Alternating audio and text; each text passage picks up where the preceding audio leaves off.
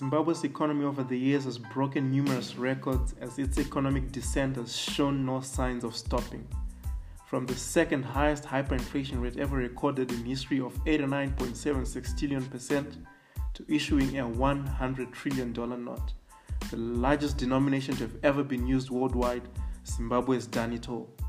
I am Perry Munzwembiri and I'm hosting a brand new and exciting podcast called Carte Blanche with Perry. This is the podcast that seeks to make sense of Zimbabwe's unique and record breaking economy. It offers insightful explanations and analysis of key developments in Zimbabwe's economy and distills these in a clear and concise manner. Listen to this podcast on Anchor, Spotify, Apple Podcasts, Google Podcasts, or your favorite listening app.